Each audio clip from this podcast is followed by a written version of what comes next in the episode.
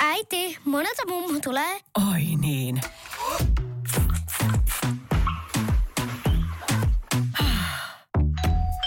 Helpolla puhdasta. Luonnollisesti. Kiilto. Aito koti vetää puoleensa.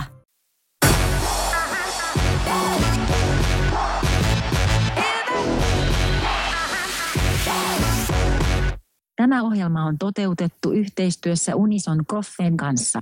Unitsan Coffee. The best coffee you can get from Seino. Mene heti osoitteeseen kahviannetista.fi ja vaihda Market kahvit laadukkaaseen kahviin. Pendolino 75 kohti parempaa kahvia lähtee raiteelta 6. Hyvää matkaa.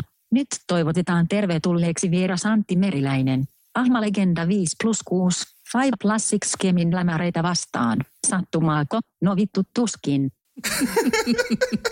Antti Meriläinen, tervetuloa kahvipöytään. Ai, Onpa ai. hauska nähdä äijää. On, on. Hei, kiva olla, kiva olla täällä. Kyllä niin kuin isolla budjetilla painetaan. Siis toihan oli niin kuin, toihan ei ole, toi ei ole ilmanen ääni, toi naisääni. Lähtee raitelta kuusi. Kyllä niin kuin, hei markkinointitiimille chapeau. Ihan. Oi jumalauta. Tää lähti just niin kuin mä halusin, kun tää, tää jakso käyntiin. Ja tota, Uhu. Antti Meriläinen, niin kuin helvetin kallis mainosääni sanoo suoraan VRltä. Kiitos vaan sinne vielä kerran. Niin tota, moro Ukolle. Terve, terve. Hei, kiva nähdä tosiaan Harri Suokin ihan tälleen niin kuin face to face pitkästä aikaa. Pitkästä aikaa ja mitenpä muuten kuin luurit pääsee. No nimenomaan. siis mehän ollaan vähän niin kuin tämmönen, äh, miten se nyt sanotaan? Podcast-maailman Peltsi ja Juuso. Äh, no Voi näinkin sanoa. Ja sitten voi ehkä tämmöistä niin kuin äh, salarakkaa. Tiedätkö, Niin. että me, me, me tavataan aina silloin tällöin ja silloin kun me nähdään, me tehdään vaan tiettyä juttua. Eihän me täällä niin kuin kasseja hierota. Me Ei. tullaan tekemään tänne ohjelmaa. Me tullaan tekemään podcasteja heti, kun, heti, kun tota, silmä vaan välttää. Ja, ja tota, mä Antti vähän mietin tänään, että puhuttaisiin Petopodista, Kärpistä, Liikasta, vähän NHL, niin miltä tämmöinen kuulostaa? Se käy kyllä, joo. Ja itse asiassa kun tulin tähän studiolle, niin pakko kuuntelijoille kertoa, että mä kysyin, että mistä me jutellaan, että varmaan jääkiekosta. niin mä, tää, joo, tää passaa oikein hyvin. Eli NHL, kärppiä, JNE, niin mennään JNE, sinne. JNE. Mutta hei, lähdetään siitä liikkeelle, että mitä äijälle kuuluu. Mulle kuuluu oikein hyvää, ei mitään, töitä, töitä pusketaan ja sitten kun mainitsit ton Petopodin, missä itsekin olet vaikuttanut, niin tota, sillähän menee, menee lujaa ja niin kuuluukin. Ja kiitos kaikille, kaikille kannattajille sieltä aina Utsjoelta, Inariin ja Kuusamosta Kemijärvelle, että aivan huikea fiilinki, mutta tota, kiva ollut tehdä, mutta kuten hyvin tiedät, mehän aloitettiin Petopodi silloin puolitoista vuotta sitten. Mm.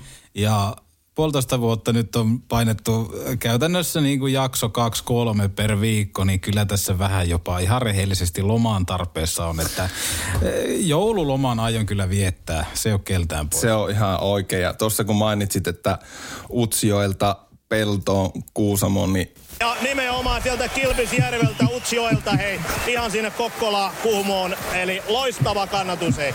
näinhän se on. se, se on juuri. Mutta hieno kuulla, että Petopodillakin menee hyvin. Tota, sä Kukkosen Lassen kanssa aika paljon sitä painat nykyään, niin miten Lasse on oppinut? Lassehan kävi mulla vieraana syksyllä. Sano, että hän vaan nauttii kyydistä ja Ahmalegenda hoitaa ohjauspeliin, niin onko se näin? Se on juuri näin ja kyllähän niin kuin Lasse on, Lassehan käy tällä hetkellä mediakoulua tuolla Seemoren puolella. Mm. Ollaan rehellisiä ja tota, sieltähän koittaa valmistautua sitten tähän niin kuin podcast-maailmaan ja koko ajan askelia tapahtuu positiiviseen suuntaan ja toki on aina aikaa vähän niin kuin reagoida peliinkin, mutta jotenkin Lasse on niin kuin mun mielestä hyvin taas niin kuin sopeutunut siihen, että vastuuta tulee paljon, koska jääaikaa on tarjolla. 60 minuutin, jopa niin kuin kahden tunnin settejä. Ne on pitkiä vetoja. Tavallaan se palautumisaikakin on pitkä osakseen. Niin Lasse on jotenkin, se on hyvin ottanut se haltuun ja niin kuin eilenkin kun tehtiin, niin siinä on just tavallaan se, että kun mä palautan, niin Lasse osaa purkaa. Et se, on, se on hyvin ottanut mies siitä ja kyllähän se niin kuin tuo sitä karismaa, karismaa koppiin. Karismaa voi käydä tutkimassa lisää tosiaan supla.fi tai supla-applikaation kautta. Mutta mainittakoon, että Petopodin niin sanottu ensimmäisen, ensimmäinen tuleminenhan on edelleen kuultavissa täällä Podplace. Kyllä, kyllä. Et se on hienoa, että arkistot on pysynyt. Hei, jos Petopodista puhutaan, mä toki tiedän nämä asiat, mutta välttämättä näitä ei ole ikinä missään Petopodin jaksossa varsinaisesti niin paljon pureskeltu, mutta Petopodi syntyi, niin tämmöinen klassinen kysymys, että miksi Petopodi oli tarkoitus synnyttää? Helvetin hyvä kysymys. Huomaa Harri, että sä oot, niin kuin, sä oot mennyt niin kuin vahvasti tämmöiseen ammattimaiseen juontaja skeneen, että sulla on hyviä kysymyksiä tulee, mutta tota, se oli varmaan tavallaan se, että ei päässyt tekemään tavallaan niin kuin sitä juontamista, mitä on haaveillut. Ei, Vink, vink kaikkiin niin kuin rade, rade, Terveisiä. terveisiä, että jos siellä vaikka Tenka se Sami kuuntelee tai jotakin, niin voi aina kysyä, koska tota, on aina ollut niin kuin intohimoinen radion kuuntelija, radion käyttäjä ja aina haaveillut vähän siitä, että pääsisi tekemään radiota. Ja sitten kun ketään ei kiinnostanut, niin oli sitten pakko alkaa rakentaa sitä majaa itse. Ja tota, sitten se jostain, jostain kummasta syntyi. Kyllä on niin kuin podcastit ehkä niin kuin kokonaisuudessa ollut itselle aina semmoinen salainen, salainen haave ja Suplasta löytyvä Total Hockey Forever ja kun me molemmat tykätään kuunnella, niin se on ollut tavallaan niin kuin semmoinen inspiroiva juttu. Ja sitten taas se niin kuin, ehkä siitä sitten taas lainehti siihen, että kun kärpät on lähellä sydäntä ja kärpillä ei ollut oikeastaan mitään tämmöistä niin kuin äänisisältöä, niin näin aihi on siinä. Ja joukkueilla ei ollut siinä vaiheessa vielä kovinkaan paljon podcasteja, että nykyään on tullut hunajakästi ja Tapparalla oma podcast ja näin poispäin. Uskoiko sä muuten siihen, että Petopodi on vähän niin ollut semmoinen suunnan näyttäjä? Mennään myöhemmin vähän Petopodien ensimmäisien aikojen muisteloihin, koska tilaisuus pitää käyttää hyväksi ja ehkä jotain myös kiinnostaa Joo. muutakin kuin meitä ja sun vaimoa ja mun äitiä, niin tota, äh, kyllähän sen jälkeen, nythän niin kuin vaikka keillä niin kuin sanoo, että on omia podcasteja, niin uskoiko sä siihen, että Petopodi oli jonkunlainen niin kuin peliavaaja ja suunnannäyttäjä? On se ollut. Jos Kirveskäästä mainittiin, niin sieltä tekijältä terveisiä tuli, että tota, ilman tätä petopodia ei olisi varmaan syntynyt tämä. Että tavallaan todistetusti ja mittautetusti se on niinku fakta, että se on jotain aiheuttanut. Mutta sitten taas, että yksi inspiroiva juttu täytyy mainita, on Asia podcast, mikä löytyy AC Oululta, niin tavallaan se antoi semmoisen lisäkipinän, että okei, että Oulustakin pystyy tekemään jostain seurasta jonkun, jonkun podcasti, että Kyllä, kyllä mä uskon. Mitä sä halusit tuoda sitten niin kiekkojournalismiin tai mitä sä halusit muuttaa niin kuin urheilupuheen kentällä? Mä ehkä itse tykkään tuoda persoonia esille. Että tosihan paljon löytyy näitä, että puhutaan pelin nyansseista ja minkä takia kärpät häviää jääkiekkootteluja, minkä takia joku tekee maalia ja näin poispäin. Se on toki niin kuin hyvä pitää puheessa mukana, mutta sitten taas niin kuin haluaisin tuoda noita upeita persoonia, mitä mekin ollaan Harri tuotu paljon esille. Että päästy niin kuin seuraamaan seuraamaan sitten nykyaktiivipelaajien tavallaan sitä tarinaa, että miten kaikki on johtanut sinne. Ja sitten näitä ihan huikeita seppiä, ketkä on pelannut Ari Valliinit sun muut, tuli taas muuten Valliin mainittua, niin tavallaan just se, että näitä, näitä pelaajien tarinoita, että mikä se ihminen siellä kypärän alla on. Joo, ja sitä oot kyllä tuonut ja tuotiin itsekin silloin, kun yhdessä tuota tehtiin. Mihin suuntaan sä haluat Petopodia vielä viedä? No mullahan on siis isoja haaveita ohjelman suhteen ja ehkä mä niin kun, jos mä ajatellaan Oulun kärppiä, niin Oulun kärpäthän ei ole pelkkä jääkiekkojoukkue, vaan sieltä löytyy klubitoimintaa, festaritoimintaa, niin mä ajattelen tavallaan vähän niin kuin tätä Petopodia myöskin sillä tavalla, että äh, olen kuunnellut ja katsellut tämmöistä Lianakäästiä, oletko koskaan ohjelmaa kuullut? Suurin piirtein kuulostaa aika tutulta. Joo, niin, niin tota, tavallaan niin se maailma mua kiehtoo siinä, että nyt kun me tehdään podcastia, että on mukavaa kuunnella, mutta tavallaan se, että sä saisit siihen vielä sen videon mukaan. On se sitten jotain klippejä, vaikka jotain minuutin klippejä, mitä puskee Instagramiin, mutta se on kuuntelijalle ja katso, katsojalle todella mielenkiintoista nähdä, miltä se itse tyyppi näyttää silloin, kun se puhuu. Ja tavallaan just ne kaikki repeämiset ja tämmöiset, niin sehän tavallaan tuo lisää sitä, sitä juttua siihen. Ja kyllä mä haluan kehittää sitä siihen kohtaan, että me saatais oma studio, missä on äänieristys vimpan päälle, omat laitteet, omat koneet, video, 4K-kamerat ja kaikki näin poispäin. Ja mahdollisesti sitten jossain kohtaa sitä, että sitä studiota pystyisi hyödyntämään, että kun mä tiedän, että täällä Oulussakin esimerkiksi on todella paljon nälkäisiä ihmisiä, ketkä haluaa tehdä sisältöä. On se sitten vaikka radiomainoksia, telkkarimainoksia, podcasteja, niin tavallaan pääsisi jopa tuottaa niitä. Niin tavallaan mä ajattelin sitä sillä tavalla, että se voisi lähteä kasvaa siitä ja jossain vaiheessa tehdä ihan koko päiväisesti sitä. Ei mitään, kato, yksi studio löytyy tästä aika läheltä, missä on äänieristys, mikrofonit ja 4K-kamera, että ei muuta kuin yhteyksiä Liana Technologies Joo. ja vuokrausta käyntiin. Itse asiassa hyvä kun mainitsit, koska ei, ei ihan pöllömpi ajatus. Mehän siis rakennettiin, äh, mainittakoon nyt sen verran, että mehän siis rakennettiin, äh, teen tuonne meidän firmalle Liana Technologiesille tosiaan Liana Cast-nimistä podcastia, niin kuin mainitsit, niin mehän laitettiin ihan studio äänieristyyksineen, josta vetää sitten videosisältöä ja podcastia, että kyllä niin kuin nyt tässäkin kun ollaan, niin pikkusen kaikuu. Mm. Että onhan se ihan eri, kun sulla on niin kuin kaikki mietitty sitä niin kuin tekemistä varten. Ja toi, että Petopodista olisi tulossa tämmöinen audiovisuaalinen kokemus ja laajempi tuotantoyhtiö ehkä jopa jonain päivänä. Ja ei, mulla ei ole mitään epäilystä, että eikö äijän intohimolla semmoiseen pääsis, pääsis kyllä käsiksi. Hei, tota, otetaan pikku jinkku väliin, koska tiedän, että molemmat rakastetaan jinkkuja. No, otetaan jinkku väliin ja lähdetään vähän muistelemaan Petopodin ensimmäistä aikaa. Let's go. Kahvipöydässä vieraalle 6 kautta 5. Mutta tuon juontajan voisi kyllä vaihtaa. Vieraana Antti Meriläinen, ahmalegenda 5 plus 6, millä määrätä vastaa sattumaa, kun on vittu tuskin. Ja itse asiassa olet toista kertaa kahvipöydän vieraassa, mutta tänään vähän eri, erilaisella, erilaisella sisällöllä. Hei, Petopodi tosiaan päivänvaloon kyseinen podcast näki toukokuussa 2019.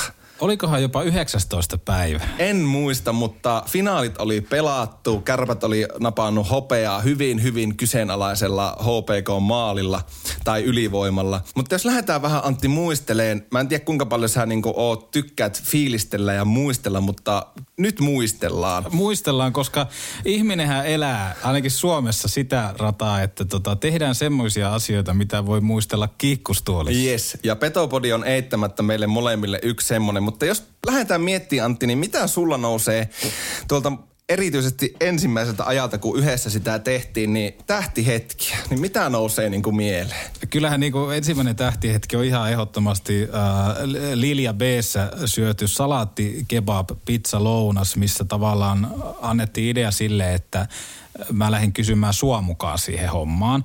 Ja siitä sitten lähdettiin rakentaa, kyllä niin kuin parhaat muistot varmaan on ne USB-mikit. ne, ne, ne helvetin paskat USB-mikit, jotka saatiin kärkkäiseltä tyyliin neljällä eurolla ja toinenkin varmaan varastettiin. niin, niin tavallaan se, että kuinka pienestä se on lähtenyt. Ja mä muistan edelleen sen, että kun me painettiin ensimmäinen jakso Ikiroudasta Pohjolan maan, se jouduttiin ottaa se startti varmaan kuusi kertaa, kahdeksan kertaa, koska siis jännitti ihan helvetisti. Kun mä tiesin, että okei, että tämän, tälle on kysyntää ihan varmasti ja me osataan tehdä tämä juttu, mutta jännitti, tiedätkö, niin paljon, että sitä mietti ihan kauan, että mitä tulee sanottua. Ja tavallaan nyt, nyt kun on päässyt vähän niin kuin lisää tähän niin kuin sisällön tekemiseen mukaan, niin ei mua jännitä tavallaan se reknapin painaminen. Mutta tavallaan mua jo ensimmäisenä nousee niin kuin mieleen se, että tiedätkö, me ollaan tässä, kahvit on tossa, ne paskat USB-mikit on tossa, me laitetaan nauhoitus päälle ja se otetaan monta kertaa uusiksi, koska se oli sillä tavalla vielä, että Zero Nine ja Sentenset meni sekaisin. Niin siihen se tavallaan kaikki korostui. Sitten tavallaan se jännitys siitä, että mä muistan, kun me juteltiin sitten niin kuin nauhoitusten ulkopuolella, että että vähän siistiä, että mieti, että jos tota, tämä lähtee liikkeelle, että meillä olisi joskus vaikka Mikko Manner täällä vieraana. Mm. Joo, ja ite, itellä niin tuosta ihan alusta muistan sen, kun ensimmäinen pilottijakso julkaistiin SoundCloudissa. Ja sulta rupesi sitten tulee niin kuin screenshotteja ja palautetta, että paljonko sitä on kuunneltu. Ja sitten kun se rupesi nousee niin kuin sataane, 200, 600, 800 niin kuin ensimmäisen vuorokauden aikana, Joo. niin oli vaan silleen, että wow, Joo. onpa helppo laji. Joo, onpa helppo laji, mutta se tavallaan kertoo siitä, että kysyntää oli. Ja sitten minhän Petopodin, niin kuin tällä hetkellä taitaa olla sitä 4 5 tuhatta kuuntelukertaa per jakso. Ja jotain jaksoa kerroit, että olisi käynnistetty 46 000 kertaa. Joo, siis tota, toi on hämmentävää just kun sanoit, että miten se lähtee ja korjataan vähän noita, noita niinku tavallaan lukuja juttuja, että mä nyt puhun siitä, että jos jakso julkaistaan, niin se on täpötäysi raksila tai kaksi täpötäyttä raksila, mitä se vetää viikon aikana. Se on, se on ihan älytön Se on, luku. se on, joo, se on ihan älytä. Ja sitten kun me puhutaan vielä siitä, että se keskittyy ainoastaan yhteen joukkueeseen. Mm. Mutta, tai oikeastaan niin kuin Petopodin takana ei ole kaikki kärppäfanit vielä. Osa ei tiedä sitä, koska on ihan nolla markkinointia.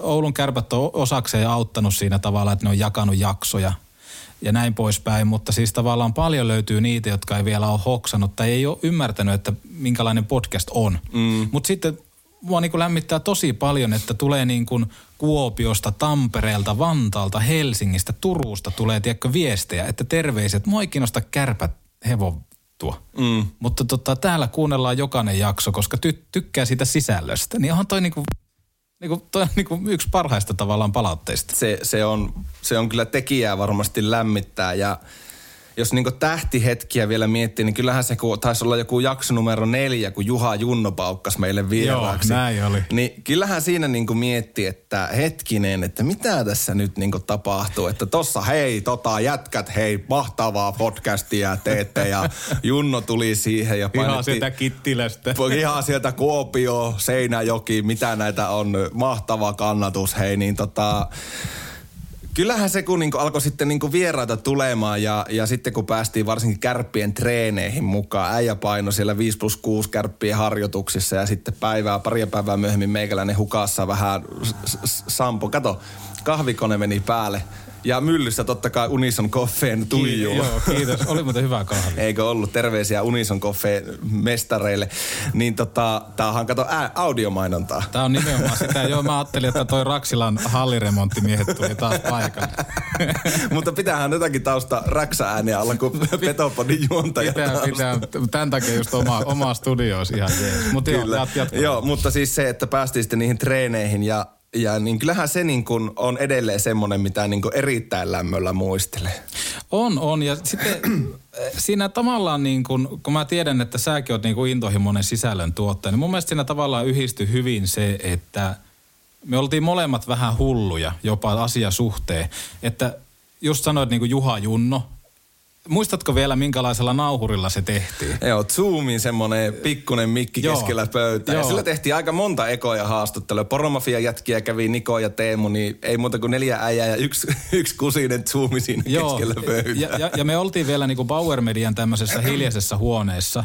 Me oltiin radiotalossa, me tehtiin semmoisella pienellä mikillä se. Ju, Juha tuli sinne ja äh, siinä oli vielä sillä tavalla aivan loistava vierailu. Aivan, mm. aivan huikea tyyppi ja näin poispäin. Ja, mutta tavallaan se, että kun me oltiin pienen budjetin organisaatio, me tehdään pienessä lasikopissa, missä ei ilma vaihdu, niin mä muistan, kun Juhallakin, tiedätkö, Otta kävi pikkusen hiellä ja se antoi anto tarinan tulla ja itse jännitti, tiedätkö, koko ajan se, että onhan tämä narulla, onhan tämä narulla, koska tunnin mittainen jakso ylikin siitä vierailusta sitten tuli, että se oli, se oli hieno, mutta sitten taas kun palataan tuohon, että mitä idiootteja mekin oikeastaan ollaan, että me, me saatetaan niinku jutella tässä jotain, kun me tehdään ohjelmaa. Me ollaan niinku päästy tähän, että jes, meillä on tämmöinen niinku petopodi ja näin poispäin. Ja tätä kuuntelee ihmiset ja näin. Ja sitten kun me niinku lauotaan, että okei, kärppien treeneihin. Niin sitten niinku nauhoitusten jälkeen on silleen, että no hei, pitäisikö se oikeasti toteuttaa? No ei muuta kuin puhelin käteen ja soittoa, joka päivästä grindaamista. Sitten yhtäkkiä ollaan tuolla kärppien kopissa. Äh, Hieno vastaanotto. Muista edelleen Mikko Manner tuli kysymään, että ootteko te joku polttariporukka. ja mä sanoin sitten, Ei että, kysy enää. ei kysy enää. niin tota, mua harmittaa, kun olisi pitänyt sanoa, että ollaan. Koska sitten me oltaisiin päästy myöskin podcastina toisen kerran jäälle. ja tavallaan se, että ei olisi sitten hukassa, treenaamassa, niin tavallaan miten se joukkue otti meidät tavallaan niin kuin omakseen. Niin se oli, se oli jotenkin hienoa. Niin ehkä semmoinen niin sana, mitä voisi käyttää, että me uskallettiin unelmoida. Niin oli, joo. joo se, se on niinku täsmällinen oikeastaan argumentti tohon, että me oltiin niin hulluja, että ei me mietitty, että no mitä ne ajattelee, jos me, jos me kysytään. Ja se, miten pelaajat sitten otti meidät vastaan ja miten niin vanhat pelaajat otti meidät, jotka oli aiemmin pelannut kärpissä, niin käytännössähän se meni sitten siihen, että meillä oli ihan niin kuin ketä tahansa jo linjoilla. Mulla itsellä on jäänyt elävästi mieleen kaikkien aikojen kärppäsuosikkini Peter Tenkratin haastattelu, mikä veettiin jonain huhtikuisena iltana täältä, täältä samaiselta studiolta ja juteltiin yli tunti Tenkin kanssa, niin en mä tiedä, mistä tommosia fiiliksiä voisi saada muualta. Joo, se oli vielä tätä niinku korona-aikaa, että pelejä ei ollut ja mehän vaan päätettiin tehdä sisältöä. Mm. Mehän olisi voitu ihan hyvin vaan lopettaa, katsotaan sitten kun kausi, kausi käy. niin Mehän vittu painettiin kaasupohjaa ja annettiin mennä. Että tavallaan just tommosia tarinoita tenkistäkin kuultiin hienoja, hienoja storia. Mutta ennen kaikkea se, että miten se joukkue on ottanut omaksi sen jutun. Että tavallaan niin ne pelaajat hoksas, valmennus hoksas, että ne osaa hyvin naljailla meille. Ja oikeastaan sen takia just varmaan siinä on ollut semmoinen vaikutus, että mekin kun ollaan lähetty sitten kysymään, että hei tehdään sun kanssa niin kuin jakso, niin vastaus, että joo totta kai, milloin? Mm. Muistan kun Jari Sailio tuli tänne, me oltu, oltiinkohan me Sillin kanssa juteltu ikinä, tiedätkö? Ei oltu varmaan poristu kertaakaan. Joo, ei varmaan ikinä oltu juteltu, mutta kysyttiin häntä vieraaksi, hän tuli, hän toi pullat ja kaikkea. Mehän niin kuin jatkettiin jutustelua niin kuin oltaisiin tunnettu aina. Ja siis tosi paljon tuli sitä palautetta vaikka Hannes Hyvösen jaksosta aikana, että, että onko se teidän kaveri? Joo, niin oli, joo. Ja Hanneksesta oli aikaisempi kokemus ainoastaan se, että kun olin Power Medialla töissä mm. ja hän tuli tekemään jotain kiekkoradioon liittyvää. Kysäsin vaan, että hei, tämmöistä podcastia teet, haluatko tulla vieraaksi? Mikä sulla on ollut suurin oppi, mitä sä oot niin oppinut Petopodin tekemisestä, jos miettii sitä, että mitä se on opettanut sulle ylipäätään niin audion tekemisessä tai niin podcastin tekemisestä. Itse ainakin koen, että semmoinen sopiva nöyryys, mm. mutta ei liika kumartelu. Ja sitten se just, että uskaltaa, koska kysyminen ei maksa mitään. Se on ihan totta, joo. Mutta mitä se on opettanut? No jos me lähdetään ihan jutusta, niin kuuntelemista. Nykypäivänä ihan helvetin harvinaista se, että mekin vaikka tässä kahdesta jutellaan, katsotaan silmästä silmää. Että meillä ei ole puhelimet, tiedätkö, kädessä ja keskittyminen semmoinen 95-50. Mm. Tiedätkö? tai siis 50 pinnaa, vaan niinku to, tosiaan, että me niinku oikeasti jutellaan asioista. Että se on ollut niinku tavallaan tähän nykypäivään tämmöinen ensimmäinen, ensimmäinen oppi. Ja sitten ehkä ne, mitä se on opettanut, niin ehkä sitä valmistautumista, että kuinka paljon se vaatii tavallaan tulla siihen haastattelutilanteeseen. Tiedän paljon ammattilaisia, ketkä ei oikeasti enää valmistaudu yhteenkään juttuun. Ne saattaa vetää pari ranskalaista viivaa, mutta ikävä kyllä se kyllä kuuluu sieltä läpi semmoinen, mm. että jos et ole valmistautunut, että mekinhän tehtiin niin kuin, ei me niitä kysymyksiä kysytty kaikkea, mitä me ajateltiin, mutta meillä oli se perusrunko. Sen se on opettanut, tiedätkö, että valmistaudu. Sama kuin töissä, meet johonkin asiakastapaamiseen, niin oot sä valmistautunut siihen. Totta kai. Niin, niin tavallaan se on opettanut oikeastaan niin kuin tästä sisällön tekemisestä, että valmistaudu, koska kyllä se, niin kuin, se vieras, se, se kunnioittaa sitä, kun sä tuut sinne ja sä pystyt oikeasti niin kuin kertoo, että sä oot valmistautunut tähän palaveriin. Joo, ja sitten niin kuin ihan tekniseltä puolelta, niin kyllähän niin, kuin, niin sinä kuin minäkin ollaan kehitetty tässä niin kuin tuotantopuolessa. Joo, se on ihan totta. Mä just yksi päivä mietin, että enhän mä niin kuin kaksi vuotta sitten ollut kuullutkaan mistään Roadcaster Pro tai, tai tiedätkö, Audacityä käyttänyt ikinä editointiin. Joo. Mutta niin se on vaan tekijä, työtekijänsä opettanut. Ja just niin kuin Eno Esko urheilukästä terveisiä sinne, maailman halvimmalla tehty podcast, niin kyllähän se niin kuin on opettanut tästä niin kuin audiosisällön tuottamisesta ihan hirvittävästi. Se on, se on hieno, hieno tavallaan tämä elämänkoulu, vai mik, miksi tätä voi sanoa, mutta tavallaan haluan niinku kannustaa kaikkia tyyppejä siihen, että, jotka niinku haaveilee. Ei, ei, ei tätä tarvi lähteä kouluun tekemään. Sä voit käydä jotain, tiedätkö, kursseja, kun sua oikein kiinnostaa, mutta tavallaan kerää rahaa, osta laitteet, lähde tekemään. Niin, koska kyllä jos on intohimoa tehdä, niin kyllä se sitten se oma suunta löytyy, mutta kyllä mä niin silti kannustan, että kannattaa vähän miettiä, että mitä lähtee puhumaan. Joo, se on ihan totta. Ja sitten ennen kaikkea se, että sitten kun sä saat sen niin homman rullaamaan, niin tämähän on vähän niin kuin oikeastaan tubettamista. Sä pystyt alkaa tekemään elantoa sillä, että mm. sä tuotat sisältöä. Et sä tarvi siihen niinku taakse isoa mediataloa. Mm. Okei, no Petopodia julkaistiin aluksi niinku Spotifyssa, koska se oli niinku, äh, ton niinku Bauer Median alla. Ja sitten kun omat henkilökohtaiset työt siirtyi tonne Sanomatalolle, eli niinku sanoma-alaisuuteen, niin, niin totta kai se podcast seuraa sitten mua ja mä haluan julkaista sen tavallaan niinku sen oman työnantajan alustassa. Mitä sulle Antti merkitsee podcastin tekemisessä raha? No se oikeastaan merkitsee sitä, että se vie yllättävän paljon aikaa.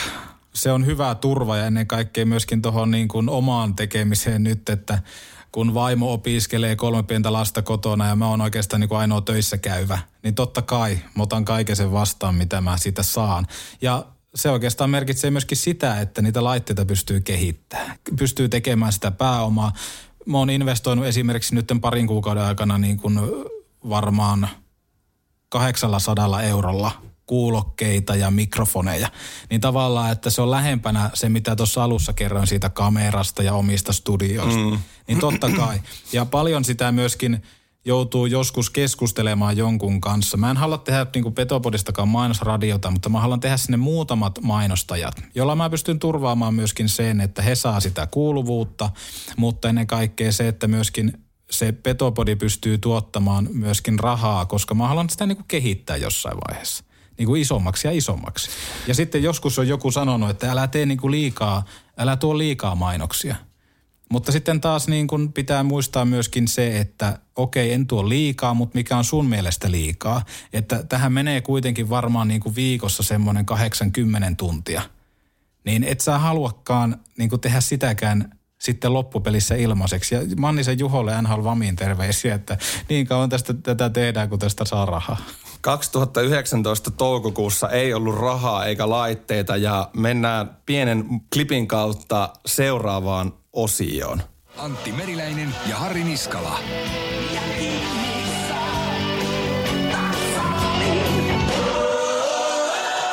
On se kova, on se kova. Petopodin tunnari, Petopodi on täällä. Kiitos vielä oikeuksista neloselle Jantta Alkeolle loistavista selostuksista. Ja tietenkin Zeronainin kavereille verkkoheilukappaleen käyttöoikeuksista lupaamme olla helliä. Kuuntelet Petopodia kärppäisestä podcast-ohjelmaa. Käsitellään ton pohjoisen pikkupedon elämää edestä, takaa, sivusta, päältä ja vähän myöskin altakin ehkä välillä. En tee tätä yksin, on Antti Meriläinen, vaan vastapäätä istuu juontoparini Harri Niskala. Moro. Morjesta Antti. Mitkä fiilikset? Siis tätä on odotettu nyt niin kauan ja suunniteltu ja rakennettu tätä aiheota ja nyt me ollaan lopultakin tässä vastakkain. Meillä on studio valmiina, miehet on valmiina, Kaikki on valmiina. kaikki on valmista niin kuin tähän, kaikki on valmistanut tähän hetkeen. Kyllä. Tota, meillä on aika paljon laitteita, vähän teknisiä vikoja tuossa kun testailtiin ja vähän mennä Kahvipöydässä kauramaitoa. Mehän kotiin siitä. Siinä ennen jinkkua kuultiin pikkupätkä ikiroudasta Pohjolan maan ja Antti Meriläinen hymyili hyväksyvästi. Oli toi Se oli kaikki aika ensimmäinen juonto. Joo, ja tota juontoa, tiedätkö, veettiin aivan, kun sanoinkin tuossa, mutta antaa äh, karmeen kuulosta nyt, On, kun kuuntelet. on. Kyllähän niin kuin eteenpäin on menty, ja sitten jos miettii tavallaan laitteistoa, mm. joo, meillä on täällä la- Ei meillä ollut Ei ollut vittu mitään laitteita. Sama kuin nyt sanoit, että joo, täällä on live-yleisö paikalla, mutta tota, Karaoke-bändillä talteen ja... niin, mutta toi on niinku just tavallaan hienoa, että, että olihan meillä tossakin niinku kaiken maailman jinkkuja ja kaikkea. Ja me mukaan paineltiin jinkkuja päälle, mutta tosiasiassa me ne editoitiin jälkeenpäin. Koska ei ollut Mutta laitteita. kaikki kuulosti isolta. Kaikki kuulosti isolta, mutta mun mielestä se oli just tärkein, tärkeintä just se, että sitä lähdetään niinku tavallaan tekemään kivet tiskiin asetelmasta. että, että ottakaa nuo, imekää noita. Tervetuloa kyytiin. Niin kuin trilogia aikanaan räppäsi, että nämä on mun nyytit. Jos, en, en tiedä mitä pyysit, mutta nämä on mun nyytit. Joo, samalla, samalla mentaliteetillä. Hei, puhutaanpa meille rakkaasta seurasta Kärpistä. Tota, varaustilaisuuteen muuten pakko palata sen verran NHLn draftiin, että Topi Niemelä uhos meille aikanaan haastattelussa hallin käytävällä, että Toronto on Hedmanin pakkipariksi. Ja miten kävi? En tiedä, johtuuko se Petopodin karmasta vai mistä. Koska aika hyvin se napsahtaa. Aika hyvin ja aika hyvin on muuten, muutenkin napsahtanut, jos Otto Karvinen on valittu kuukauden pelaajaksi, niin äijä painaa ihan käsittämättömiä tehoja, tehoja tota, tisket. Ehkä jonkunlainen karma. Hei, meneillään oleva kausi. Kato, heti tuli tämmönen urheilujuontaja ote. Joo, mä huomaan. huomaan. Meneillään oleva kausi SM-liigassa, liigassa, brändätkää paremmin tuotteen ne terkut. Niin, F-liiga. F-liiga, niin tota, Mikko Manneren viimeinen kausi ja aika No toki oli Kärpilläkin koronakaranteenia ja muutenkin hyvin erikoinen kauteen valmistautuminen. Ehkä peli ei ole ollut ihan vielä uomissaan. Joko Mikko Mannerella heiluu palli jalkojen alla. Hänhän myönsi ton hiljattain kärsityn kotitappion Hifkiä vasta 1-7, joka päättyi. Paitove en nähnyt maaliakaan, vaikka olin Plexin takana pelissä. Mistä se, on, se johtuu? se on toinen tarina. Se, se oli huurussa se Plexi. Se on joo, se on ringside. Tai silmät. Joo, ringside paikka. Joo. Arvostan. Niin tota, totesi pelin jälkeen, että jos hän ei saa suuntaa muuttumaan, niin hän on väärämies tähän tehtävään. Mitä sä ajattelit noista lausunnoista? Sehän on rehellistä puhetta mieheltä ja Mampahan on itsekin sanonut muun muassa Petopodille sen, että hän on niinku kova puhumaan. Ja Mampahan niinku suojelee joukkuetta aina viimeiseen asti. Odotusarvot niinku Kärpille on mun mielestä aivan liian kovat monella, että Kärpät voittaa 6-2. Niin se olisi pitänyt voittaa 6-0. Tiedätkö, että jos Kärpät on hävinnyt 15 ottelusta viisi, ja otetaan huomioon se, että joukkue on ollut kahdesti karanteenissa, yhdesti ollut niin kuin pitkään karanteenissa. Ja sitten tavallaan toi niin kuin, kuitenkin siinä joukkueen sisällä tapahtuvaa vaihtuvuutta on ollut ja silti se piste keskiarvolla suorittaa kolmossijalla. Mä en näe siinä mitään tavallaan kriisiä. Jokainen joukkue kasvaa siihen omaan runtuunsa ja sitten kun Mampallakin on tapana se, että se, se luo sitä nahkaa joka kaudelle uudelleen ja uudelleen. Se ei ole semmoinen Hannu Aravirtamainen, että se tulee golfkassin kanssa sisään ja sanoo, että tota, nähdään sitten syyskuussa, kun pelit alkaa. Ei, ei, se on, niin kuin tekee siellä, siellä tota, intohimoisesti hommia valmennustiimin kanssa ja kehittää sitä peliä. Ja sitten niin kuin Mampakin tietää sen, että kun jokaiselle kaudelle kun lähetään, niin niissä taktiikoissa on pieniä riskejä. Ja miten niin kuin kärpätkin pyrkii pelaamaan on se, että ne käyttää sitä koko kenttää hyödyksi jokaisella viidellä pelaajalla, niin tavallaan se vaatii todella paljon myöskin opettelua. Ja sitten jos kärpät voittaa 15 pelistä 5, niin 5, äh, 10 peliä, niin ei se huonosti ole mennyt. Mutta mitä mä ajattelen tuosta lausunnosta, niin sehän on ihan selvää suomen kieltä. Mutta miten ihmiset sen ottaa, on silleen, että se ruoskii itteen selkään, että mä lähden kohta, koska mä en kelpaa minnekään. Niin ja kyllähän Mampa itsekin myöntänyt ton lausunnon jälkeen, muistaakseni Sanomalehti Kalevalle, että hän on vähän semmoinen, että hän ottaa herkästi semmoisen marttyyrin viit. Mun mielestä se on ihan hyväkin. Se jättää se huomion siitä joukkueesta silloin pois, vaan kaikki keskittyy silloin Mampaan. Mampahan on sanonut, että se on missä vaan. Se on sun työssä, se on mun työssä. Jos ei tulosta tule, mitä sulle on annettu, niin totta kai sä oot väärässä paikassa. Mm. Mutta ei se tarkoita sitä, että jos me vielä seuraava peli hävitään, niin mä saan lähteä tästä. Ei se sitä tarkoita. Mutta toki ammattiurheilussa se, että jos nyt tulisi vaikka kymmenen ottelun tappioputki, niin kyllähän sitten pitää arvioida, että onko joukkoja vaikka, uskotko sä siihen, että joukkoja voisi olla, mä oonpa ollut nyt pitkään kärpissä, että alkaako Näetkö mitään merkkejä, että joukko ei enää ostaisi Mampan niin kuin viesti? En näe mitään merkkejä, mutta mä näen merkkejä sille, että monesti kun sitten tota valmentaja vaihtuu tai tiedetään, että tota, se on tehnyt sopimuksia jonnekin muualle, niin aina se pikkusen lähtee siitä lapasesta se ote. Mutta sitten taas miten kärpät on toiminut, niin nehän tosi hyvissä ajoin jo tiedotti, että okei, Mikkola Late jatkaa tästä. Että se on kaikille ihan selvä. Ja sitten kun noita treenejä on käynyt kattoon ja tietää vähän, että miten tuo joukko tuolla puhaltaa yhteen hiileen, niin en mä näe sille mitään riskejä, miksi Mikko Manner olisi yhtäkkiä huonompi valmentaja kuin se on ollut aikaisemmin. Että jos me nyt mietitään vaikka niin kuin, mitä Mampakin on tuossa kärpissä tehnyt, niin tota, se on ollut aika hienoa työtä. Monesti ihmiset sitten ylireagoi näissä asioissa, että ne ei näe niin kuin metsää puilta, niin kuin sanotaan. Mun, mun mielestä Mamba on ihan helvetin hyvä valmentaja. Se on hyvä myymään tarinoita, hyvä kehittää niitä ja se joukkue kyllä ostaa.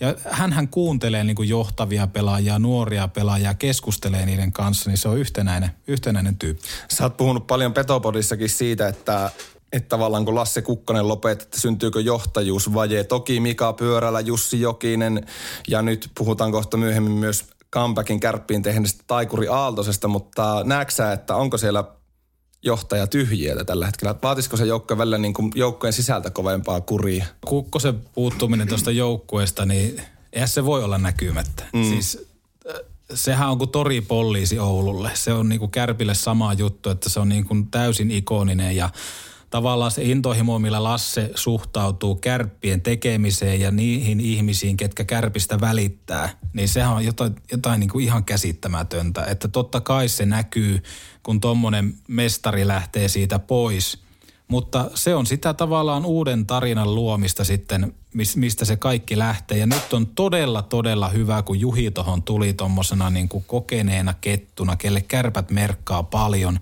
Juhi tuntee Lassen hyvin, Lasse tuntee Juhin hyvin, niin se on tavallaan hyvä korvaaja siihen Lassen paikalle. En sano, että hän olisi uusi Lasse Kukkonen, mutta tiedätkö mitä tarkoitan, mm. että tuommoinen niin vahva, vahva kärpistä välittävä tyyppi tulee siihen koppi, niin se tekee hyvää. Mutta kyllähän se niin kuin jossain määrin peli, pelissä ikävä kyllä, kyllä näkyy ja se on ihan hyvä, että se näkyy, koska sitten myöskin osataan vetää yhteenveto siitä, että Lasse on ollut todella tärkeä palanen kärppiä. Että kärpät joutuu nyt vähän niin kuin rakentaa aikaa kukkosen jälkeen ei, ei siinä mitään. Sitä, mitä mä pelkään ehkä tässä niin kuin tulevaisuudessa on se, että sitten kun tuosta vielä – Spedeet lähtee, Jokiset lähtee, Aaltoset lähtee.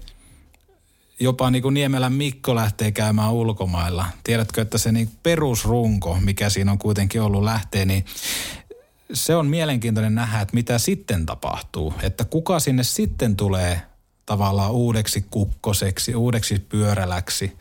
Ja puhumattakaan siitä, että nuoret pelaajat yhä aikaisemmin ja aikaisemmin lähtee maailmalle. Toiset lähtee NHLään, toiset KHL, toiset jopa ehkä Allsvenskanin, SHL, että kyllähän toi on ihan niin kuin semmoinen asia, mikä vääjäämättä siellä horisontissa näkyy. Mitä sä, jos miettii Mampalla viimeinen kausi kärpissä nyt tällä erää, niin mikä on Mampan perintö? Onko se välittäminen? Väli, välittäminen tuli mulle ekana mieleen. Miten Mamba kohtelee mediaa, miten hän kohtelee vastustajia, miten hän kohtelee voittoja, miten hän kohtelee tappioita. Niin mun mielestä se välittäminen on helkkarin hyvä termi siihen. Jos tota, kärpät vaikka häviää seiskafinaalin, niin miten Mamba sen ottaa? Hän osoittaa kunnioitusta sille voittajalle. Mutta sitten taas kun Mamba voittaa kultaa, niin se on edelleen se sama – se on joukkue edellä, se on ihmiset, mikä tässä on kaikista tärkeintä. Että tavallaan semmoinen niin inhimillinen välittäminen. Tai sitten tulee mieleen pikkarainen IFK-valmentaja, joka muistatko Veini Vehviläistä silloin, että kaikki menee ja jotain tämmöistä. Niin moni valmentaja olisi siinä lähtenyt, tiedätkö, vähän puoltaa, että, tota, että turpa siellä niin kuin IFKn päässä – mutta mitä, mitä Mamba tekee, se käsittelee sen pelin pelinä ja Veini piti luukutkin ja kärpät voitti mestaruuden. Että tavallaan niinku se välittäminen. Semmoinen vouhottaminen puuttuu. Niin, ja tavallaan se, että miten... Vaikka mä kyllä välillä kaipaan semmoista vouhottamista. Mä tavallaan sytyy siitä, että vouhotetaan vähän. Mutta Mamba on, se on, se on fiksu, fiksu ihminen ja se osaa jotenkin ottaa sen asian tavallaan semmoisena asiana – Mä en osaa oikein niin paremmin selittää, mutta välittäminen, mennään ja, sille. Ja kyllähän niin tommonen vastustajan kunnioittaminen, niin jos tuosta vouhuttamisesta miettii, mä ajoittain kaipaan semmoisia vanhoja niin sanottuja hyviä aikoja, kun oli match ja pelien sisällä ja oikeasti oli semmoista, vaikka mitä kärpät ja jokerit edusti, Joo. kun he pelasivat vastakkain, semmoista hyvän tahtosta vihaa. Niin kyllä mä välillä kaipaan semmoista, mennään kohta laajemmin liikaan, mutta silleen ajoittain hyvin haut, hajuttomaan – ja värittämään liikaa, niin semmoisia niin joukkueen match mitä urheilumaailmassa on vaikka Pohjois-Amerikassa Calgary Edmonton. Että kyllähän tämmöisiä niin kaipaa niin joukkue match mutta sitten myös niitä vaikka valmentaja match tai pelaaja match Joo, todellakin. Niitähän kaipaa kyllä. Mun to, tulee niin kuin ekana mieleen jokerit, mitä kaipaisi tuohon liikaa. Ja sitten taas sen, että kaipaisi, että jokaisella pelillä olisi oikeasti iso merkitys. Mm. Ja sitten vielä se, että meillä olisi mahdollisesti vaikka liika auki, että siihen tulisi tavallaan se niin kuin molemman pään kilpailu siitä, että päästäänkö me tuonne tavoitteeseen vai, vai mitä meille käy. Me mennään tuohon, meidän pakka mennä tuohon vähän myöhemmin, mutta tota, hei spekulaatio, minne Mamba menee? Sä oot kuitenkin miettinyt sitä. Mä oon miettinyt sitä monta yötä, monta yötä. Ulkomaathan mulla nousee ekana mieleen, että se voisi olla semmoinen, mitä mulla sieltä tulee mieleen. Mulla nousee Ruotsi jotenkin hyvin vahvasti. Äh, hänellähän on sisko taisi asua Sveitsissä. Mulla nousee Sveitsi yhtenä vaihtoehtona. KHL mä en jotenkin osta tässä kohtaa, että SHL tai sitten Sveitsi. Jossain määrin mä jopa mietin semmoista skenaariota, että olisiko jopa Helsingin IFK. Mutta jotenkin tuntuu, että se Peltone on niin, niin tota, lyöty läpi sinne, että se voisi olla. Mutta tuli jossain vaiheessa mieleen, että olisiko se tämmöinen niin kojomainen siirtymä siitä sitten. Mä, mä passaan sen Ruotsin ja sitten Mise lähtee sen Ruotsin kanssa. Se on ihan, ihan niin kuin taivaisiin kirjoitettu. Kärpät siirtyy ensi kaudella Lauri Mikkolan alaisuuteen. Mitä me tullaan Antti Meriläinen näkemään? Minkälainen lateen kärpät iskee? Late on ollut pitkään tuossa tiimissä, joten muuttuuko lopulta paljon mikä? Sitä en osaa sanoa, että muuttuuko mikään, mutta kyllä mä odotan Mikkolan lateelta paljon. Ja ennen kaikkea kun sanoit, että hänellä on pitkä historia tuosta kärpistä, niin on paljon lateen aikaisia A-junnuja ja B-junnuja käynyt katsomassa, niin – virkeitä kiekkoa ja sitten mukava päästä näkemään, että, että, että minkälainen karismaattinen henkilö me vielä lateesta oikein kunnolla pusketaan irti, koska mediatilaa tulee saamaan varmaan aika paljon. Ja mielenkiintoisista lähtökulmistahan tähän niin kuin lähetään, että korona on todennäköisesti silloin ohi, toivottavasti. En tiedä, miksi koputin pöytään, mutta joka tapauksessa. Ja sitten se, että todennäköisesti siitä on lähtenyt Spede, siitä on lähtenyt Jussi, sitten siitä on lähtenyt todennäköisesti vielä Aaltonen. En tiedä, lähteekö Mise jonnekin ulkomaille vielä. Atte tulee toki takaisin Venäjältä, mutta tavallaan se uuden kuoren, uuden muurin rakentaminen alkaa, että se on – Mielenkiintoinen, mielenkiintoinen kausi tulee varmaan ja mielenkiintoinen matka lateen, lateen alaisuudessa. Suljetaan tämä kärppäosio sillä, että nostetaan muutama pelaaja ylös. Osittain asialinjalla, mutta osittain myös Petopodin, Petopodin historia kunnioittaen vähän semmoisella pilkesilmäkulla. Mutta äh, mä heitän sulle tämmöisen väitteen.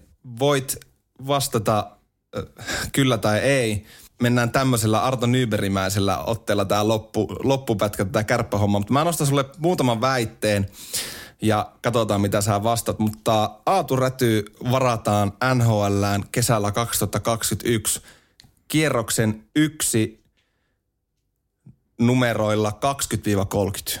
Ei. Mutta ei ole ykkösvaraus. Mä veikkaan top 5. Top vitossa mennä. Joo, toi oli ehkä vähän provosoitu väite. Mä hain sillä sitä, että, että mä en ihan ymmärrä sitä, että mihin Aatu Rädyn hypetys ykkös- tai kakkospikiksi perustuu. Kaikkihan perustuu siihen, että kun puhutaan lupaavasta pelaajasta. Ja on sentteri. Se on sentteri ja sitten hyvän kokoinen vielä ja hyvällä pelin käsityksellä oleva mies tai poika vielä. Mikä siinä on, että Aatu ei saa nyt kunnon mahdollisuutta? Siihen oikeastaan johtuu toki koronatilanne, koska aikaisemmin normaali, muistatko silloin kun oli normaali tilanne? Kun, ei, en. Kun, kun pystyttiin vaikka tästä alkaa suoraan. Kättelee. Niin kättelee. Silloin kun käteltiin. Niin, niin tota, tilanne oli semmoinen, että esimerkiksi vaikka niin kuin A-junnuista ja edustuksesta voitiin vaihtaa päivä päivältä koppia. Ja nytten tilanne on se, että kun on kaikki mahdolliset karanteenit ja kaikki tämmöiset, niin se siirtymä halutaan tehdä semmoisissa niin kuin, että kun tullaan sitten edustukseen, niin ollaan edustuksen mukaan. Ja jossain vaiheessa siirrytään, mutta ei tule tavallaan sille, että okei mä pelaan viikonloppuna Aassa ja sitten ensi viikolla hyppään jo edustuksen mukaan. Että se on osa, osa syynä ja sitten totta kai toi kärppien laaja rosteri. Siitä on moni, moni tota lähtenyt, lähtenyt muualle Arttu Ruotsalainen nousee ensimmäisenä mieleen. Sakari Manninen toisena, jotka tavallaan niin lähtee hakemaan sitä peliaikaa ja vastuuta. Toi kärppien putki, se on aika haastava. Se kilpailullisuus on niin julmaa, että vielä tuossa kohtaa mä en näkisi mitään syytä sille, että häntä pitäisi peluttaa ykkös- ja kakkoskentässä. Mutta jossain kohtaa ottaa kolmoseen mukaan. Ja sitten kun puhutaan lupaavasta pelaajasta, niin rohkeasti nostaa vielä sitten ylivoimaa pelaamaan pikkuhiljaa, mutta tässä tavallaan se mediapaine, mikä, mikä on luotu, niin puhutaan ykkösvarauksesta jo kolme vuotta ennen kuin koko varaustilaisuus on, niin se on, se on oikeastaan syynä siihen, että miksi kaikki, kaikki Aatusta nyt puhuu, että miksi ei saa pelata. Ja Mampahan sanoi sen, että nyt täytyy ottaa tuolla A-puolella sitä johtajuusviittaa ja näyttää, että sä pystyt kantaa sen joukkueen.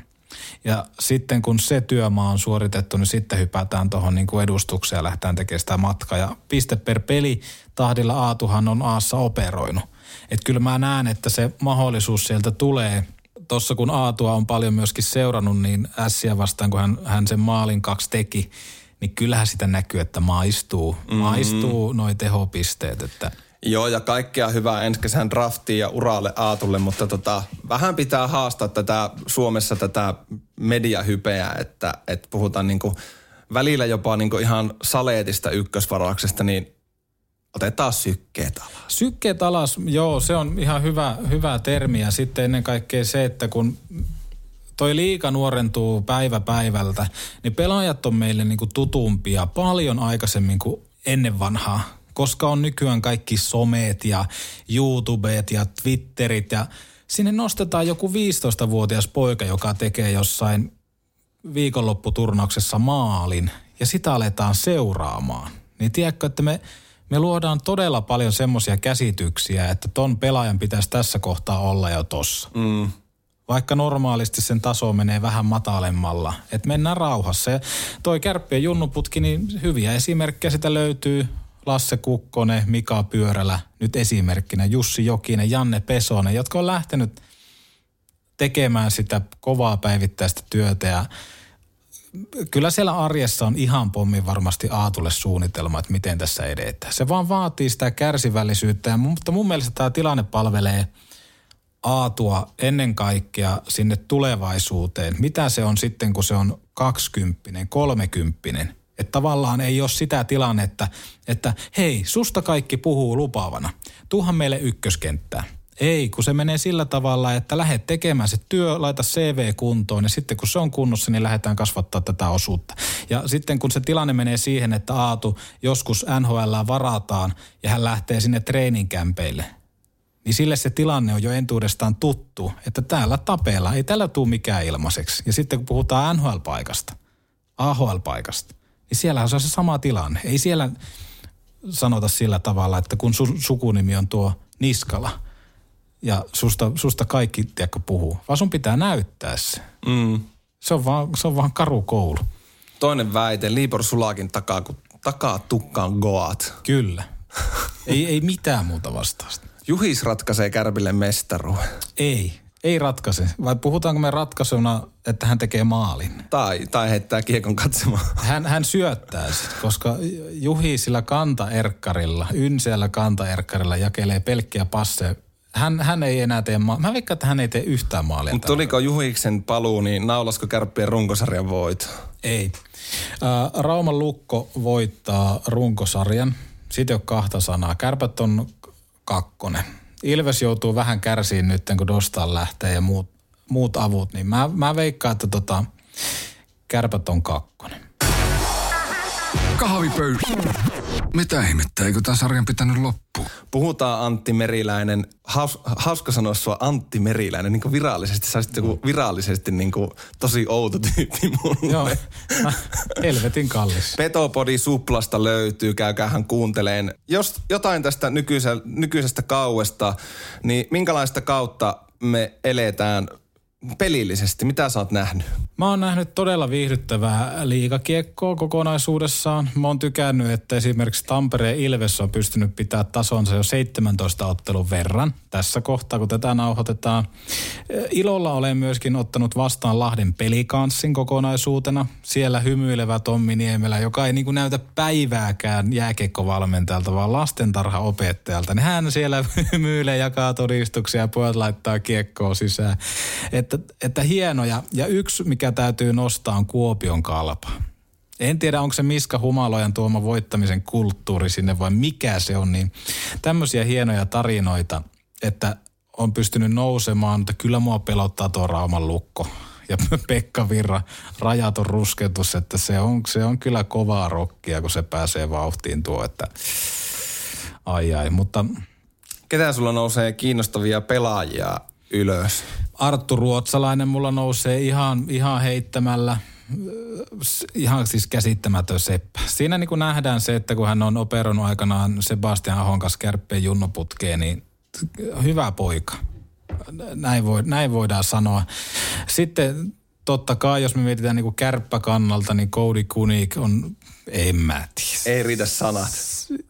Muistatko, kun Essi Pirnes pelasi silloin, kun sai kätellä vielä? Mm. Siis samanlaista, samanlaista silkkaa seksiä siellä jäällä, että klassinen sentteri, osaa tehdä maaleja, osaa syöttää, aloittaa, tehdä peliä. Tommonen on sentteri. Ja sitten vielä kanadalainen, niin oh my fucking god. Siinä niin sanotusti etumus tahmaantuu. E- Nimenomaan etumus, niin totaalinen seisokki läpi ottelun, että niin käsittämätön. Joku aloitusprosenttikin joku yli 50 kokonaisuutena, niin se on, se on, se on hien, hien, ja vielä mukava ihminen. Sopii tuohon niin kärppien nippuun todella loistavasti. Joo, tulee semmoinen positiivisen kaverin vaikutelma, kun häntä seuraa. Kyllä. Ja yksi, mikä täytyy myöskin nostaa, on Oskari Laaksonen ää, Lahden pelikansissa, joka sitten siirtyi Ilveksestä. Hyvä, hyvä pakki. Pelaa numerolla 56 sattumaako. Tuskin. Hänen isänsä on muuten pikkukakkosen tää. Muistatko se mies? Öö, Sano, en. sano, että muistat. Muistan. Joo. Terveisiä hänelle. Hei, liikassa tällä hetkellä on, on tota se tilanne, että paljon puhutaan siitä, että miten suomalaista sarjajääkiekkoa pitäisi uudistaa. Sä oot puhunut siitä, ollaan puhuttu kahden kesken mikrofonien ääressä. Sä oot puhunut siitä monen vieraan kanssa Petopodissa. Mainitsemamme Total Hockey Forever on tästä puhunut. Mutta tota, kyllähän tuo pientä rukkaamista vaatisi. Mä oon itse pyöritellyt tämmöistä 22 joukkojen järjestelmää Sveitsin malliin vähän, että olisi A- ja B-sarjat. Onko se sitten 10-11 joukkuetta per sarja, mutta siihen välille sitten se putoamis, nousemis, logiikka. Ja onhan se erikoista, että Suomen kokoisessa maassa kahta korkeinta sarjatasoa pyöritetään kahden eri organisaation kautta. Se on villiä, se on villiä ja, ja toi sun systeemi on semmoinen, minkä mä ostasin heti. Kättä päälle heti, kun sä... Samat TV-rahat, samat sponsorirahat yhden sateenvarjon alle. Me mietitään, kuinka pieni tämä Suomen maa on. Mehän ollaan kovia lisääntymään etenkin Pohjois-Suomessa, mutta siis niin kuin, puhutaan niin kuin 5-6 miljoonan ihmisen kokoisesta niin kuin maasta. Ei tässä oikeasti voi olla semmoista tilannetta, että meillä olisi joku sarja, jossa on aina saman verran joukkueita ja Oikeastaan ainut, mistä tapellaan, on se, että kuka voittaa kannun. Kun ei se, ei se aja sitä. Sitten se tuo tavallaan myöskin sen tilanteen, että me aletaan jossain vaiheessa puhumaan siitä, että tuon 16-vuotiaan Matt, Matt Lambertin, niin kaikki tappelee siitä. 16-vuotiaasta pojasta että hänen pitää tulla tänne ja tänne. Eihän se ole niin kuin se optimaalinen tilanne. Totta kai Lambertkin on osannut hyvin tavallaan myydä sen itsensä ja sillä tavalla kilpailuttaa omia osakkeita, mutta ei se, ei se pääkeskustelu fokus voi jumalauta olla jossain 16-vuotiaassa nuorukaisessa. Nyt ihan tarkistin Bradin tehotkin, niin kuusi pinnaa tehnyt 16 otteluun miinus kolmessa rakkella. Peliaika keskiarvo 13 minuuttia. Mm. Niin tavallaan, että kun keskustelut pyörii liian nuorien pelaajien ympärillä, eikä pyöri niiden pelimiesten ympärillä, ketkä oikeasti sitten tekee niitä ratkaisevia hetkiä siellä, siellä kentällä. Nähtiin, kun Juhi tuli, Juhi tuli tuohon niin kärppien nippuun. Nolla plus neljä. Niin, 35-vuotias kaljaliikasta suoraan tuohon älyttömän hyvässä tikissä. Oh, Juhi on reenan. On. Ei muuta, toi, toi sun systeemi on hyvä. Et, mutta tätä, saat sen, hoksat mitä tarkoitan, että me, me kilpaillaan jostain 16-vuotiaasta pelaajasta. Mm. Pääsarjatasolla. Ei sen pitäisi niin mennä. Ja kyllähän toi nyt alkaa ehkä lopultakin, okei, okay, julkisessa keskustelussa nimekkäät kiekkopäättäjät on sitä mieltä, että tämä pitäisi niinku räjäyttää tämä sarjajärjestelmä. Ja mä uskon siihen, että et, et junaa ei voi enää pysäyttää. Ja se alkaa nyt oireileen ehkä enemmän kuin koskaan. HFK ryöpytti joku reita 91.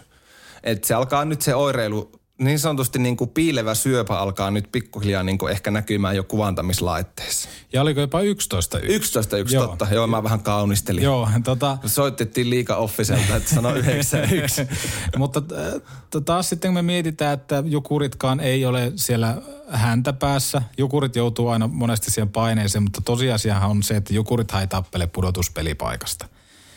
Eh, Sport on tällä hetkellä toki siellä viimeisenä ja Saipa, Saipa hyvänä kakkosviimeisenä, miten se sanotaan. mutta kyllähän niinku tilanne on se, että noita pelejä on yksinkertaisesti liikaa. Mm. Ja on yksinkertaisesti liikaa näitä pelejä, millä ei ole mitään merkitystä. Ja sitten kun sä lähdet miettimään tä- tämmöisenä, tämmöisenä tilanteena, että tota porukkaa ei oikein käy halleissa. Mä ymmärrän sen, että seurat tarvii rahaa, mutta sitten taas niin kun lipun hinnat saattaa olla keskimäärin noilla seuroilla 36 euroa. Sitten sä lähdet katsoa sen tiistain, on se vaikka jukuripeli, niin kauas pitää mun mielestä mennä, että sä maksat sen 36 euroa siitä, siitä ottelusta, mitä sä menet sinne katsomaan. Totta mm. kai mä kannustan kaikkia menemään niin kuin peleihin ja näin poispäin, mutta sitten siinä on myöskin se, että oletetaanko me vähän liikaa, että tämä tuote on oikeasti tämän arvoinen. Kun näitä pelejä on oikeasti niin paljon. Sitten se jokapäiväinen tappelu niistä pisteistä, niin mä näkisin, että se sun järjestelmä olisi helvetin hyvä. Saa kopioja. Hei Antti Meriläinen, Ahmanlegenda kahvipöydässä vieraassa. Viimeinen pätkä, niin lähdetään Valtameren taakse. Sopisiko tämmönen?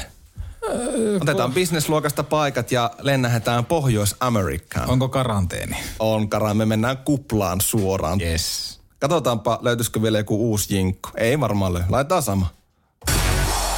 Kahvipöydässä vieraalle 6 kautta 5. Mutta tuon juontajan voisi kyllä vaihtaa. Kahvipöydässä vieraana Antti Meriläinen, Petopodi-podcastin armoton isäntä ja verbaalitaituri. Mä muuten sain semmoisen palautteen, että mä sanon tavallaan. Tavallaan Antti Meriläinen. Tämä tuli Petopodin kuuntelijalta Enniltä ja haluankin, jos hän kuuntelee tätä, niin tavallaan kovia terveisiä. Mä itse asiassa huomasin tuossa, kun mä jotain lausettakin, mä sanon, over 5.5 tuli tavallaan. Että mä en tiedä, mistä toi on tullut, mutta Kyllähän hyvällä juonteella pitää vähän maneereita olla. Mulla on se niin aina hengity, hengitystauot ärsyttää. Joo, joo. Ja sitten monella radiojuontajalla se, että seuraavaksi Arttu Viskari. Se on, se on kanssa niinku hämmentävää. Mutta hei, viimeinen stintti tähän lähetykseen. NHL, NHL, It's in the Game. Missä määrin sä Antti seuraat sarjaa? Mä seuraan tavallaan semmoista tavalla. Tää tavallaan, tavallaan tota, Ota, otetaan uudestaan. Kahvipöydässä vieraalle 6 kautta 5. Mutta tuon juontajan voisi kyllä vaihtaa. Antti Meriläinen, missä määrin sä seuraat NHL? seuraan NHL sillä, sillä määrin, että mä herään aamulla, niin kuin moni ihminen herää. En katso tekstitevestä. En ymmärrä ihmisiä, ketkä sen tekstitevestä katsoo, vaan katson livetulokset.comista. Maailman paras applikaatio. Lataa sinäkin puhelimeesi livetulokset.com. Sieltä tarkistelen tuloksia kaksi kautta sitten laskin vielä ihan kertoimia vedonlyöntimielessä ja seurasin tosi tarkkaan, koska omat kaksoseni olivat niin pieniä, että tuli valvottua monta yötä putkeen ja tuli katsottua Viaplaylta. Tilaa sinäkin viaplay.fi. Viaplaylta sitten näitä otteluita. Mutta nykypäivänä seuraan silloin tällöin. Minkälainen sarja sun mielestä NHL on? Onko, onko se sun paperissa edelleen suurin ja kaunein?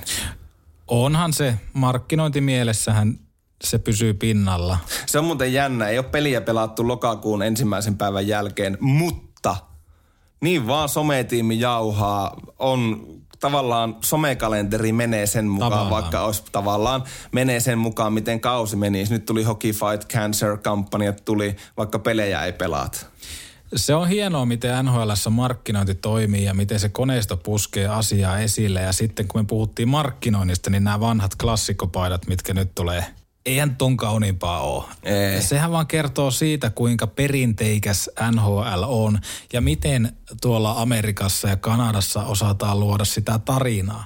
Jonka takia sitten täällä Suomessa, Ruotsissa, Venäjällä, Sveitsissä tilataan jotain NHL-seuran fanikamppeita. Mm. Mietin nyt. Mm.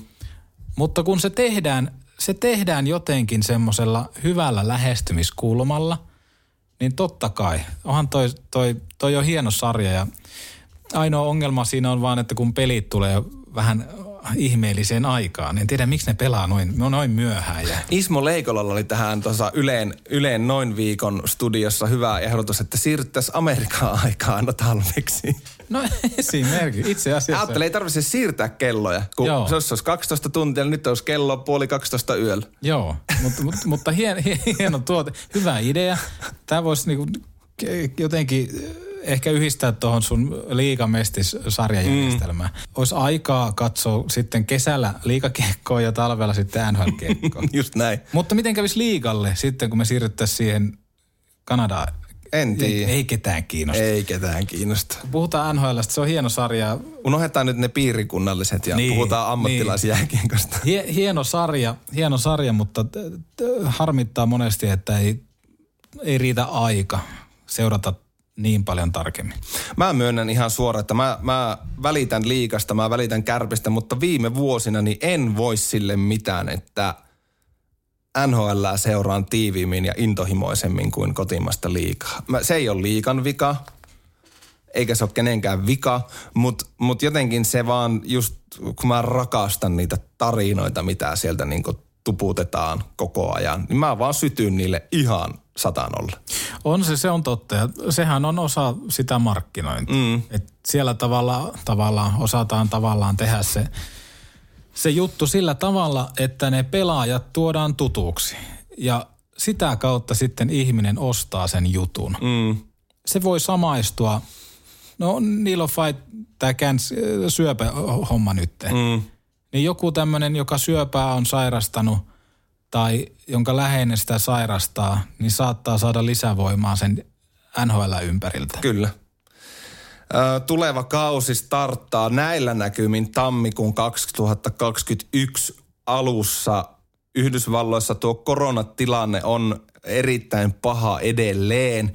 Ja Gary Bettman, NHLn komissaari, sanoi, että suunnitelmia on muun muassa tämmöisistä mini-muurivyöhykkeistä, eli pelattaisiin 10-12 peliä aina putkeen tietyt joukkueet tietyllä alueella ja sitten olisi viikon tauko. Mutta kyllähän toi sarja ei tule näkemään, sanotaan kevättä, jos sinne ei aleta saamaan yleisöä hallin, koska toisin kuin NBAlla tai, tai baseball-liigalla, niin budjetti on kärpäsen kakka verrattuna näihin sarjoihin. He pystyy pyörittämään pelejä vaikka 16 vuotta ilman yleisöä, mutta NHL ei pysty. Niin, se on mielenkiintoista nähdä, miten ne sen, sen rakentaa.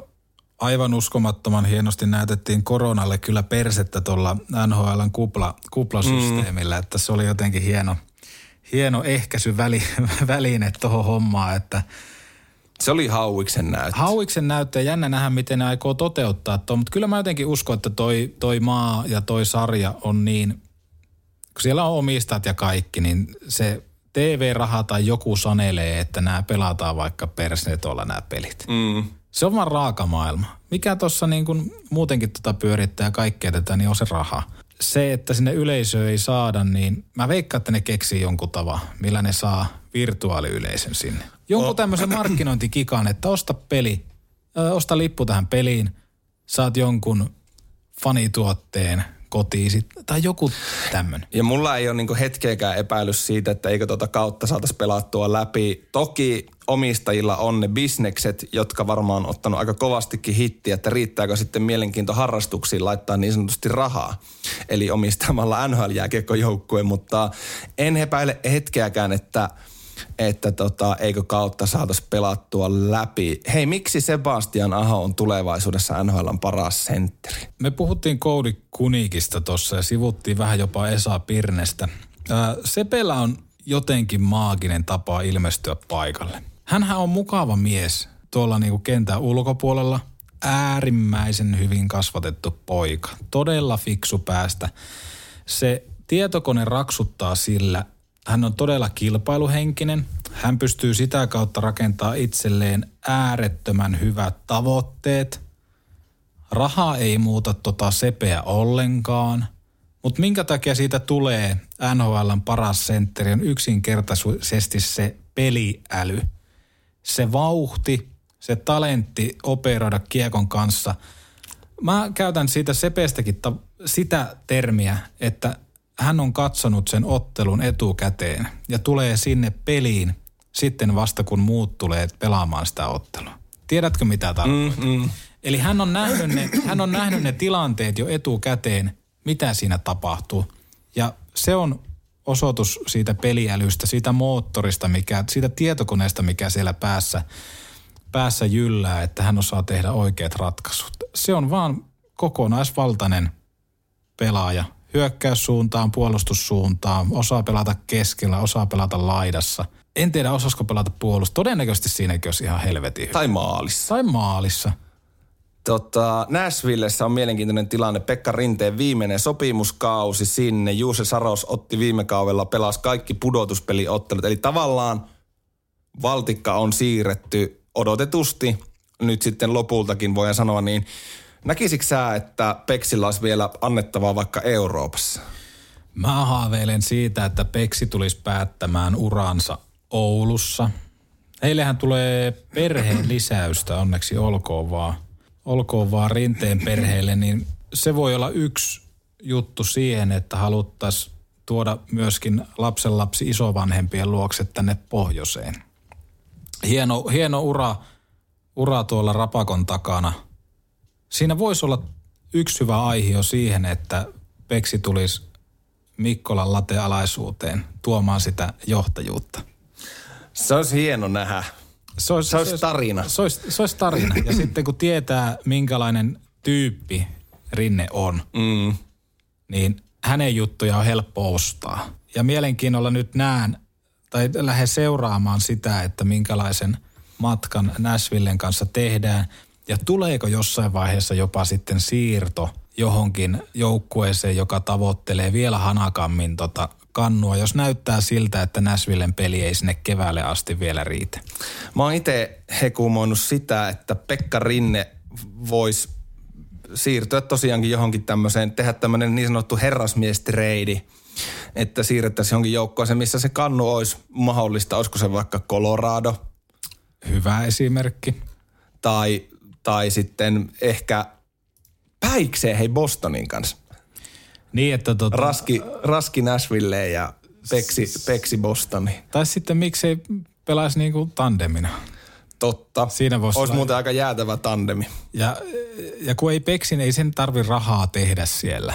Että se pelaa ihan pelkästään sen Ei takia. kyllä noilla liksoilla Kempelestä ja omakotitalotonti ostaa. Niin, mutta hän pelaa oikeastaan sen takia enää vaan, että hän voittaisi se Stanley Cupin. Colorado, Boston, hyviä vaihtoehtoja. Osa nyt aika seksikästä lopettaa uraa Tuukka Raskin kanssa. He on niinku hyviä ystäviä. Mm. Siinä olisi hyvä, hyvä tandemi kyllä Bostonille, mutta Colorado olisi yksi hyvä, hyvä mestä kanssa. Kello raksuttaa sitä mahtia, että pitää alkaa lopetteleen pari nopeita nostoa. Mitä odotuksia seuraavaan NHL-kauteen? Mitä sä oot, että tullaan näkemään? Mikko Lehtosen osaamista Toronton puolustuksessa. Se on ihan ensimmäinen niin kuin first step, mitä tässä itse toivoo. Että Toronto on ollut vähän semmoinen hulivilipoika ja siellä juostaan kondomit kasseissa ja mietitään, että se on sitä oikeaa ehkäisymenetelmää. Että se on vähän ollut semmoinen liian laiton joukkue kaukalon ulkopuolella, että siellä on keskitytty ihan väärin asioihin. Nyt on mukava nähdä, mitä Mikko Lehtonen, joka on pelannut KHL jo kahteen otteeseen läpi, että mitä hän tuo sinne. Ja, ja kyllä mä tota Coloradoa, kun tuossa mainitsit, niin sitä mä oon. Onko, vuo, onko tämä se vuosi? Tämä on pakko olla. Rantaselle, Donskoille, Rinteelle, esimerkiksi Kannu, mutta se on oikeastaan semmoinen joukko, ketä mä ootan. Ja sitten vielä kun tota, ää, Miikka Salomäki siirtyi sinne kanssa. Mm. Tavallaan, niin, tavallaan ää, kärppälaseen kun katsoo, niin se on todella, todella mielenkiintoinen nippu. Ja totta kai, mitä se, se Sepe A- Aho siellä tekee, niin se on tehtaan taku, että jotain hienoa tulee. Me ollaan molemmat jääkeikkoromantikkoja, niin miten paljon sytyit siitä, kun tuli lopultakin uutinen tuossa kesällä, että NHL is back to Olympic Games? Se on, se on hienoa, se on hienoa. Ei siinä, siinä oikeastaan no, nokan koputtelemista. Otan Noinhan se piti mennä. Noin, noin sen piti mennä. Se on, se on vähän niin kuin parhaiden ystävien liian pitkälle mennyt riita. Mm. Jossain vaiheessa se täytyy sopia, mm. koska kyllähän se yhdessä on paljon kivempi. On, ja sitten se tavalla, että, että nyt KOK, kansainvälinen olympiakomitea, NHL ja omistajat ja äh, NHLn pelaajayhdistys, niin laitto omat etunsa taka-alalle ja ajatteli jääkiekkofaneja ja toki myös NHL on varmaan antanut aika kovia myönnytyksiä, koska kyllähän he niin noille markkinoille haluaa. Se on ihan selvä. Se on ihan selvää. Sitten miten se palvelee sitten taas noita kiekon kuluttajia, niin me nähdään parhaat vastaan parhaat, mm. niin totta kai. En, en laita vastaan ollenkaan. Ja se on ihan sama, mihin aikaan ne pelit tulee, niin niitä kyllä pitää väijyä sitten. Hetkinen, 2022. Onkohan silloin korona vielä? En tiedä. Tämä on kyllä ollut omituista aikaa, mutta tämä lähetys ei ole ollut omituinen. Me ollaan melkein tunti vartti tässä Antin kanssa höpistyy. Antti, kiitos kun tulit mulle vieraaksi. Tämä oli ilo. Kiitos Harri, nousi ihan kylmät väreet noista sanoista. Tulen kyllä toistekin. Ihan, ihan pommin varmasti tulen ja tota, katsotaan mitä me tästä vielä kehitellään ja Kuule, kaikenlaista tuossa off-airissa puhuttiin, että kahvipöydässä erikoisspesiaali luvassa mahdollisimman pian ja sen jakson kesto on suoraa juontoa Facebookissa ja sitten myöhemmin myös podcastina Podplayssa ja Spotifyssa, niin 24 tuntia. Näkyykö Pornhubissa kanssa? Näkyy. Jos mun videomikseristä pystyy striimaamaan Pornhubiin, niin siitä tulee silkkaa seksiä siitä, siitä rypistyksestä. Nyt se on sanottu ääneen. Sata ihmistä kuulee tämän ainakin, joten heille, mulla on vakiokuuntelijoita. Se on, se on, se on helvetin hieno juttu. Ja mieti näitä ihmisiä, näitä ihania ihmisiä, ketkä lainaa korvia. Kyllä. Tälle paskan Tälle, niin ihan käsittämätöntä. On se vaikka yksi tai kaksi tai viisi tai tuhat tai kuusikymmentä Kyllähän sata lämmittää jo. Tämmöistä indie-tekijää. Totta kai lämmittää ja se, että he lainaa korvia, antaa sen ajan ja kuuntelee sua, niin se kertoo siitä, että sä oot jotain asioita tehnyt oikein, koska kyllä he voisivat sen ajan tehdä jotain ihan muuta. Se on just näin. Ja Kuunnelkaa myös Petopodi-podcastia, löytyy Supla-palvelusta.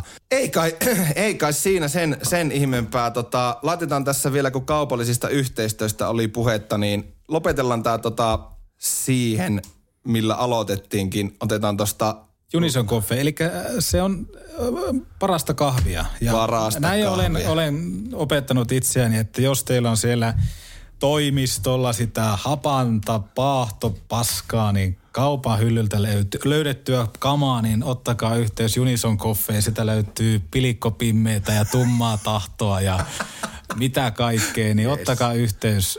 Joensuulainen pien Pahti. pahtimo. Ja sieltä, en muista nyt puhelinnumeroa enkä nimeä, keneen piti ottaa yhteys. Oulu seudulla Olli Riipiseen. Olli Riipinen, nimi huudettu.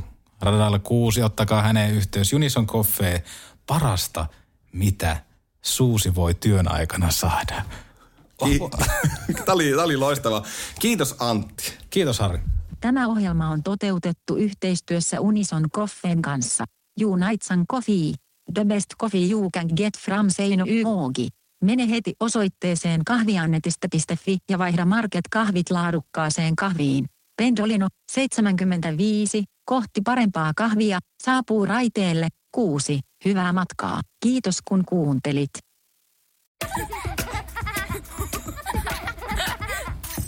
Äiti, monelta mummu tulee? Oi niin.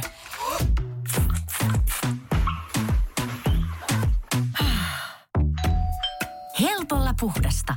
Luonnollisesti. Kiilto. Aito koti vetää puoleensa.